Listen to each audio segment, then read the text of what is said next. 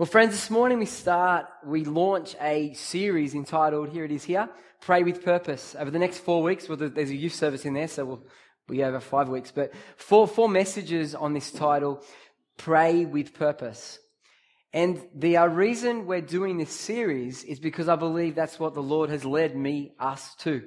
When I was in the uh, UK, I was praying and saying to God, God, what is next? And I sensed Him say that He wants me and us corporately and as individuals to grow, as our themes grow this year, to grow in our prayer. As individuals, as, as individuals corporately, to take prayer to, to a whole new level. So, over the next four weeks, I'm going to talk to you about, and today's going to be about why we should pray. The following week will be how should we should how to pray. Then who should pray, and the final week will be around talking around prayer and fasting. And then after that, we're going to give you opportunities to gather together throughout the week, and we'll talk more about that in small groups and pray and put the stuff that you're learning into practice. As we launch this series, let me ask you this question this morning. How would you describe your prayer life? Ooh. That could be very comfortable for Nikki Freeman if she's a prayer. And Rex Harris, where's Mr. Rex? Very comfortable, man of prayer, woman of prayer. But for the rest of us, does it make you wiggle in your chair and go, oh, that's not such a comfortable sort of question? Let me give you some examples of what your prayer life might look like. Do you have a prayer life where you pray prayers of help, help? You're going about life doing your own thing, and all of a sudden you run into a situation that's outside your control, and you go, Oh dear, I need help. God, help me. Is that the full extent of your prayer life? Maybe it is, maybe it's not. Maybe you're a, a person that comes to dinner, lunchtime, dinner time, and you pray a short prayer like this For what we are about to receive, Lord, please make me. When I was on beach mission, we, used to, we used to click our fingers and do cool graces like this God is great, God is good, and we thank you know it. We're going to thank Him morning, noon, and night. We're going to thank you, Lord, because you're out of sight. Amen. Amen. Amen. Does anyone know this? Does anyone know the Superman grace? Thank you, God, for giving us food. Thank you, Lord, for giving us food, for the food we eat and the friends we meet. Thank you, God, for giving us food. Amen. Awesome. How bad is that? Maybe you're a, uh, a uh, nighttime prayer. Nighttime prayer. Now I lay me down to sleep. I pray thee, Lord, my soul to keep. If I should die before I wake, I pray thee, Lord, my soul to take. I had to read that because that's not one of my prayers. Maybe that's, maybe that's your prayer. That's the extent of your prayer. Or maybe you spend a few minutes in day, a few minutes a day praying about your family, yourself, your situation. Or maybe it's 15 minutes a day where you pray for yourself, your situation, what's today. You pray for the church leadership. Please do that. I need it. You pray for your church family. You pray for the world and the situations in the world. Or maybe you're someone who spends an hour a day in prayer and you have a list, and each day there is a different list that you pray about. Or maybe you're someone who walks with God like Adam did in the garden, and, and, and throughout the day you talk to Him and you chat with Him. God, this is next. Can you help me? Or God, what do I do here? How would you describe your prayer life? Now, at Lifegate, we like to get real. So let's get real. Let's get honest. Turn to the person next to you and answer this question How would you describe your prayer life? Go for it.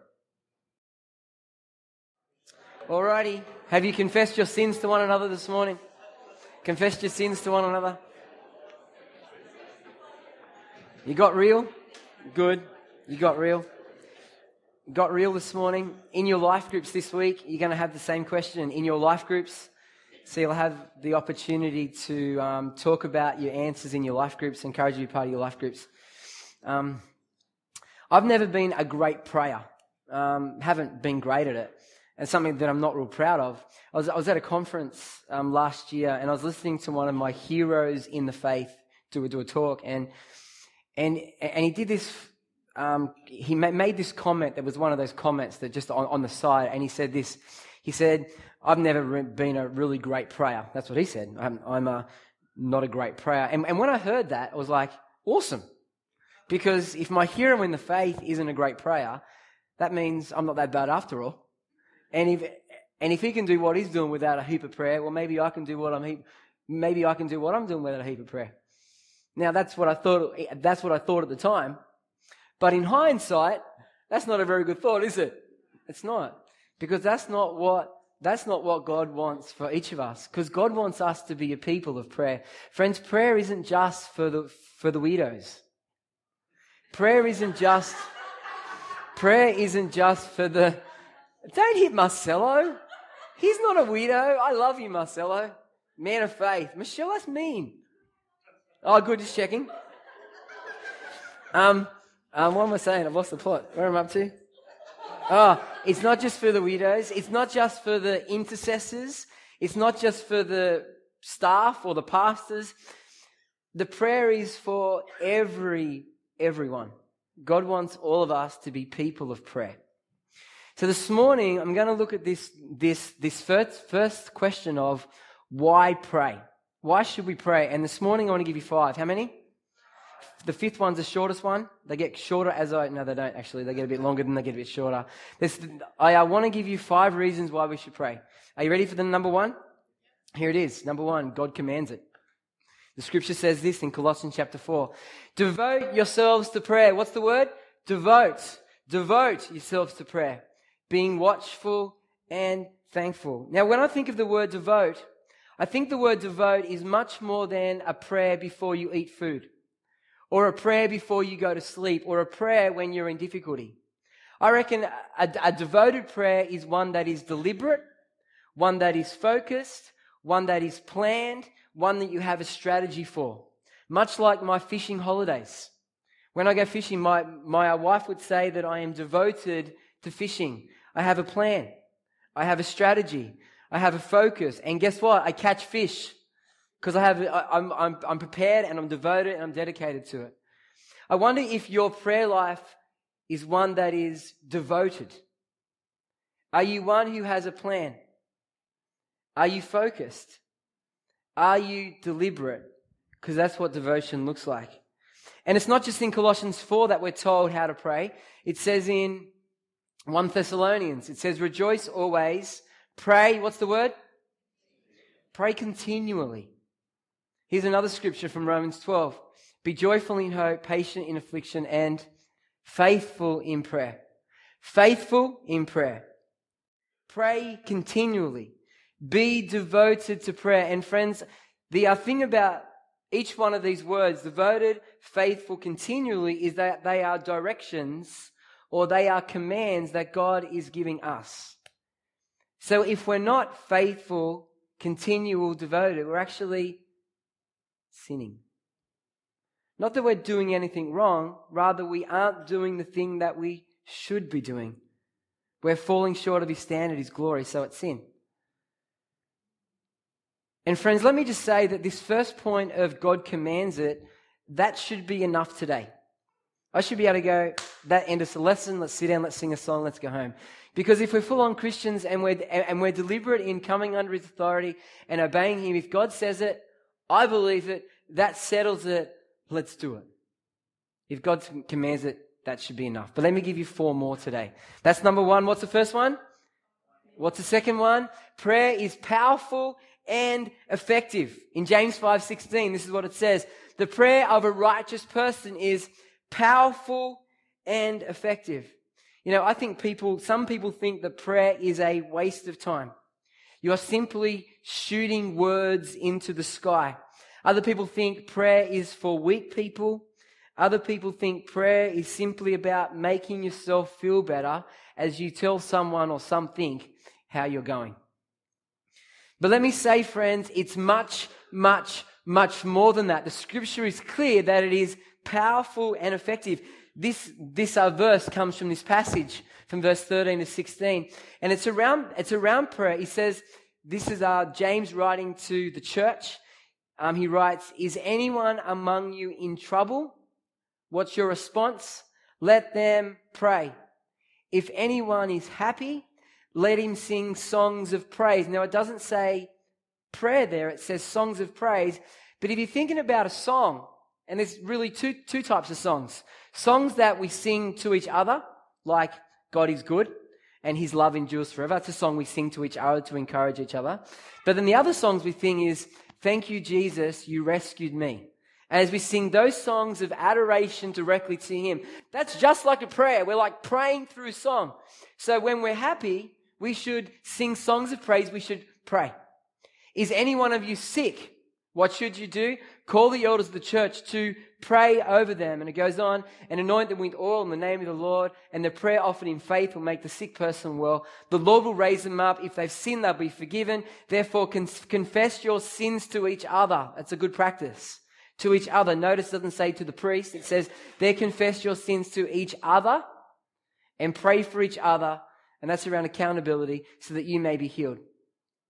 And then it says here, the prayer of a righteous person is powerful and effective. Now, the word prayer in this last verse, where it says the prayer of a righteous person, that last bit, the word for prayer is a different word to, from the, the words pray above. It's a different Greek word.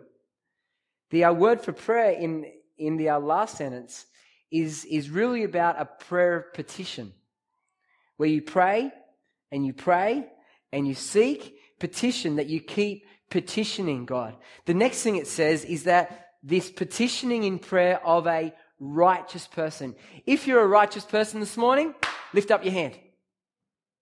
Here we go. How, are we going in the Aussie culture saying we're righteous? We go okay with that?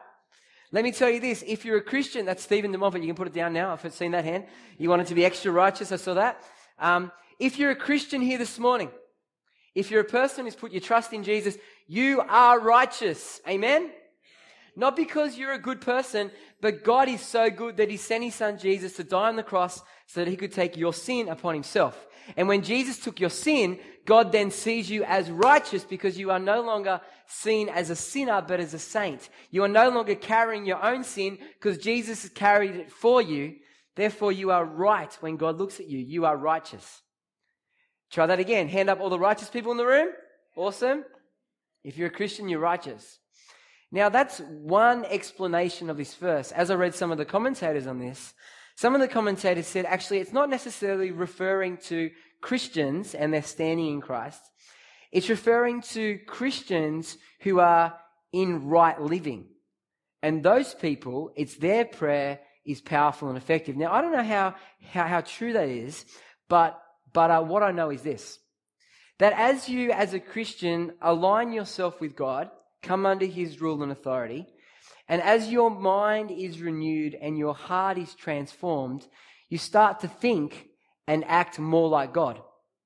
And as you start to think and act more like God, your prayers are much, much more in alignment with His will. And it says in 1 John 5 verse something, I wrote the last number as a squiggle. It's, I think it's 14. It says, when we pray the will of God, that God hears and answers our prayers, yeah? So as you're, as you are transformed and you pray in alignment with His will, God will answer your prayers because you are praying, you are praying the very things that, that He wants. So, yes, you are righteous in Christ, but as you become more and more like Him, your prayers will be answered because you will ask the things that He wills for your, your life and the world. Is that clear? Yeah, really good. Go on. It then says that, I've actually got on the next screen. Oh no, it's not. It then says, the prayer of a righteous person is powerful and effective. When you pray, you are tapping into the greatest power source the universe has ever seen. It's a bit like trying to, I don't know, hammer a nail into a piece of timber versus a gun. What are these? Nail gun. Boom. And it's in. It's like trying to drill a hole into brickwork, but then you get a big hammer drill and it goes straight through. Even more, even more is the powerfulness of God that is for me and you in Ephesians chapter 1. It says the same power that God used to raise Christ from the dead is for us that he can use in our world. John Piper says this. He's a Christian theologian. He writes, what you can do in five years, God can do in five minutes. What you can do in 50 years, he can do in five seconds. Five milliseconds. Such is the power of our God. Friends, God is powerful and he is, our prayers are effective because he hears them and he moves. The actual um, next verse, after we read the prayer of a righteous person is powerful and effective from James 5:16. The very next very next verse the writer then gives us an example. And he shoots us back to 1 Kings chapter 17 and 18 where he talks where he talks about Elijah who was known as one of the great Old Testament prophets. And it gives us an example of a righteous man in God's sight, someone who loved God, honored God, and he prayed and, and this is what happened. Elijah was a human being, even as we are. He prayed earnestly that it would not rain, and it did not rain on the land for three and a half years. Again he prayed, and the heavens gave rain, and the earth produced its crops. Now it's interesting when you go back to 1 King 17, it doesn't say anywhere that Elijah prayed. It simply says that he declared. And in James actually gives us more information. But here the whole point is here's an example of a person who is after God, who loved God, who was righteous in God's sight by what? By the future death of Jesus, as he prayed, God heard and God answered his prayer, and something mighty happened.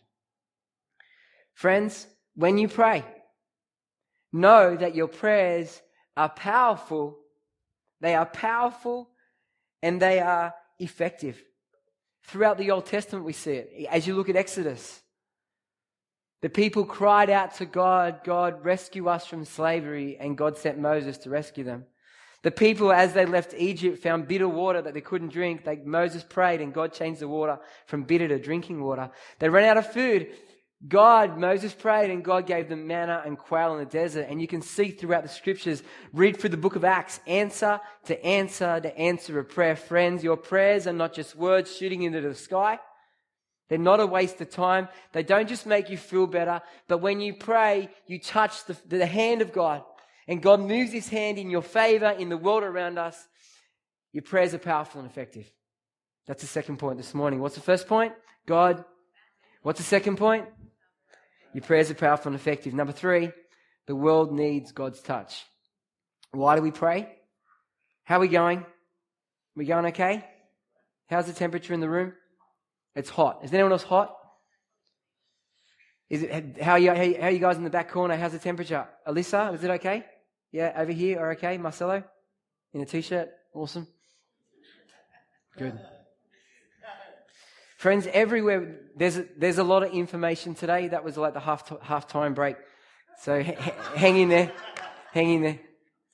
Everywhere we look, um, there is difficulty in the world. There's heartache. There's poverty. There's people acting poorly. There's destruction. There's everywhere you look. There's a mess.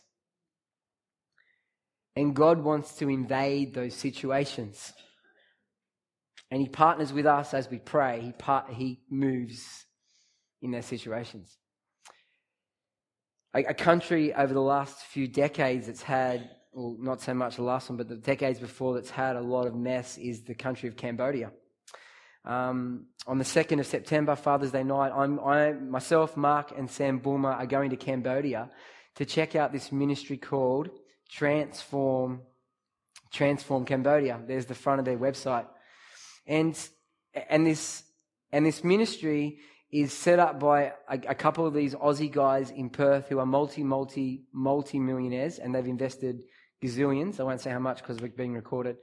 Um, lots of money, more zeros that I can count, um, into this ministry of transforming the nation.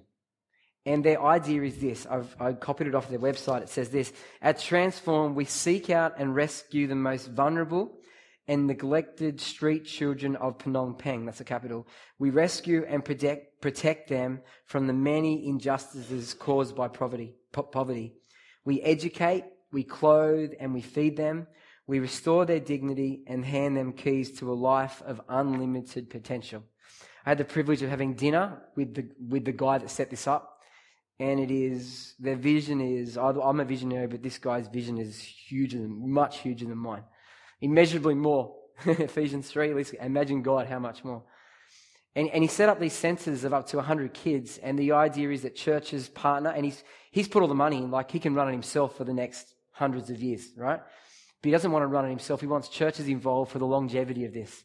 And they set up centers of about 100 kids. They get kids off the dumps and, the, and, they, and they train them and they share Jesus with them with the idea that they grow and they develop and they lead the nation forward because the whole generation of leaders in that nation was wiped out um, through horrible stuff that happened, the atrocities there. And so their, so their dream is to train, train the next generation of leaders. And myself, Mark, and Sam are going to check it out. And if we come back with the thumbs up, we're hoping that's going to be the number one mission focus, overseas mission focus for Lifegate Church, where we'll have a child sponsorship program where we get to sponsor the kids and we send teams every few months. We go to our center called Lifegate and we get to meet our kids. We take Stu the Chef, we take Discovery D, we play games, we encourage, we love, we pray, and we're going to see a small part of this world transformed. What do you think? Tony? What a good idea. Take a video of here and show them what we do. Great idea, Tony. You're an ideas guy too, mate. I love that, Tony. Thank you, mate. So, friends, with all this stuff around the world, we can get involved and, and we can help and we can go to Cambodia and support. But God also wants us to pray that situations are changed. And that's what the scripture says here in, in Matthew chapter 6 in, in, the, uh, in, in the Lord's Prayer. He, Jesus' disciples ask him to pray, and this is what Jesus says. He says, Pray this way Pray, Our Father in heaven, hallowed be your name, your kingdom come, your will be done on earth as it is in heaven. Now, if you prayed that prayer in the past, we just say that, wrote those words off, but these words, oh my goodness, are they powerful? Jesus says, Your kingdom come. Now, his kingdom is around Jesus, God's king, and he has a domain. And if you're a Christian this morning, you are part of his kingdom. You're part of his domain because he, he is your Lord.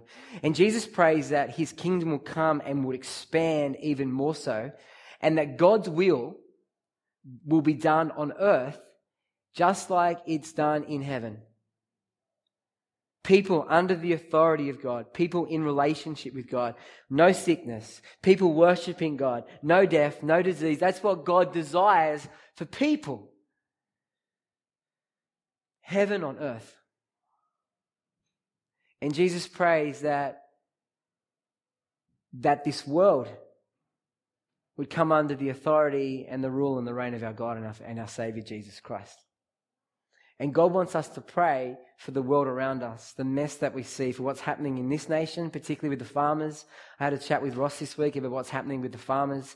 And I made a phone call to the CMA, the Country Women's Association, about what can we do as a church to support the farmers. We'll talk more about that next week. But they simply said, give us money to their um, emergency relief funding. That's the best thing we can do. They give $3,000 per family. We'll talk about that in the next few weeks. But we, we, we need to pray for the world around us and the things that they are things that are on God's, God's heart. That's number three. Number four, here we go, is that we are in a spiritual battle. Number four, we're in a spiritual battle. Friends, we, we are regularly talk about God and His throne and His power and His reign. But we don't talk a heap about Satan, the devil, and, and, and, and, and his desire for what he wants for the world. And maybe we should speak about it more. We don't want to give him too much notice, of course. But we need to be aware, for the scripture says clearly in Ephesians chapter 6, Paul writes to the, to the churches in the area, he says, Finally be strong in the Lord and in his mighty power. Put on the full armor of God so that you can take your stand against the devil's schemes important verse, for our struggle is not against flesh and blood, but against the rulers, against the authorities, against the powers of this dark world, and against the spiritual forces of evil in the heavenly realms. Friends, we are in a spiritual battle. And the spiritual realm is influencing the natural. We don't see the spiritual, we see the natural, right? Sometimes God gives us glimpses into the spiritual for visions and stuff. But what we see is the natural. But there is a spirit realm and it's happening. And there is a battle going on. Now, let me explain the battle like this God has won the battle. Have you ever had a wrestle with a younger brother or sister? Have you ever wrestled your kids? Come on, be honest. Have you ever wrestled your kids? Right? So with uh, Will sticking his hand up in the foyer, right? So with um, so, so with Aiden, right? lay into him like this, jump on top of him, and then I, I got him down, and then what he, I can't, that's a bit silly, up higher. I, I, I, get him down and I pin him down, and he's laughing because he can't do anything. But then he gets his hand, right, and he flicks it into my face like this. Even though he's pinned down, he's defeated, he can't win, he still flicks his hand up and smacks me in the head. And that's a bit like Satan does, right? God's won. He's got him pinned down, but Satan's still flicking his hand to smack us in the head, right? The, is that true? It is. Satan's, Satan, Satan is described in 1 Peter 5 as a roaring lion looking for someone to devour. He's described as the God of this age. He's described as the one in Ephesians 2 who influences us before we come to Christ. And as even as Christians, if we allow him to, he can take a foothold or he can, he can influence our lives even as Christians if we give him a spot. Now, God is King and, and, and our God is Lord, and we need to remember that. But Satan is, is out there to get us. Satan is out there to pull down everything God would want. He's out there to destroy God's will. And so God says for us to pray. In this verse, it talks about what we should do. It says, oh, where's that verse in? Oh, I lost it. Did I? I think I missed the verse. No, I have missed the verse. In verse 13, it then talks about the, the, the armor of God. And in verse 13, and going forward, it talks about putting on the breastplate of righteousness, the belt of truth, the helmet of salvation, the feet, the feet, and, and it's not about the armor, it's about the things. Put on righteousness, put your thinking around salvation, put on truth, use the, use the power of the Holy Spirit, which is, is that the sword, shield, which is shield of faith. Thank you, Nikki. Be, be people of faith who would trust God when the difficulties come, and the sword of the Spirit, pray in the Spirit. And then he says this the final thing, our weapon of prayer, and pray in the Spirit on all occasions with all kinds of prayers and requests. With this in mind, be alert and always keep on praying for all the Lord's people. Pray also for me that whenever I speak, words may be given me so I will fearlessly make known the mystery of the gospel for which I'm an ambassador in change. Pray that I may declare it fearlessly as I should. Here, as a soldier, he says that we are to pray on all occasions for every situation that we're in. As a soldier, we are to be alert to what's going around us, to the situation, to the attack of the enemy, and pray about those things. And pray for God's people. Friends, for the person next to you is in a spiritual battle. They are. As Christian leaders, we're in a spiritual battle. Pray for us. Pray that we would, as Mark Schum gave a video to me last week about resist the devil Submit to God. That's where it starts. Submit to God. Resist the devil and he will flee. Friends, we, we, we have, there is no need for us to be afraid of Satan, for he's a defeated enemy. And because of who we are in Christ, we have authority over him and, and, and, and all this demonic stuff.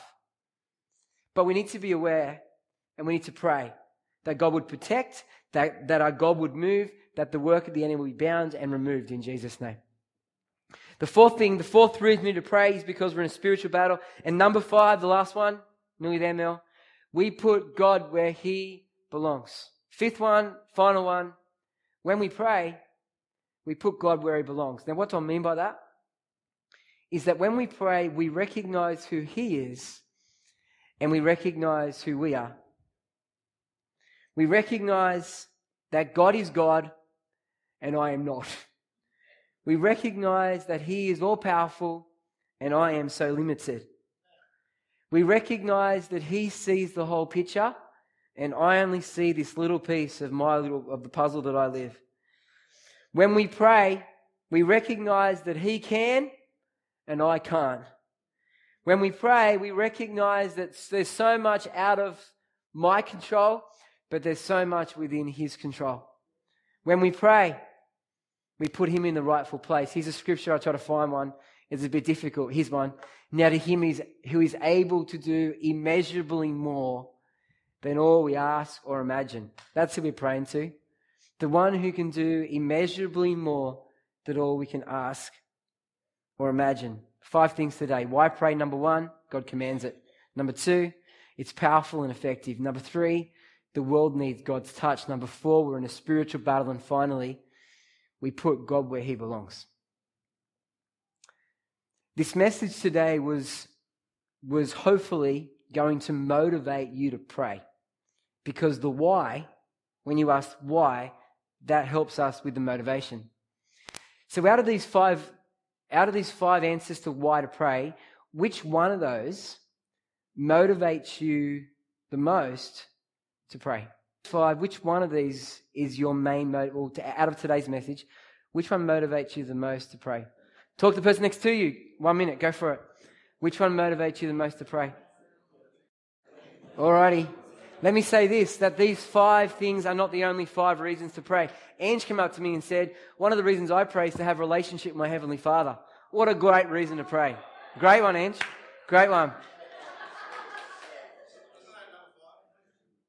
Yeah, could be that one. Number five, where show me your fingers.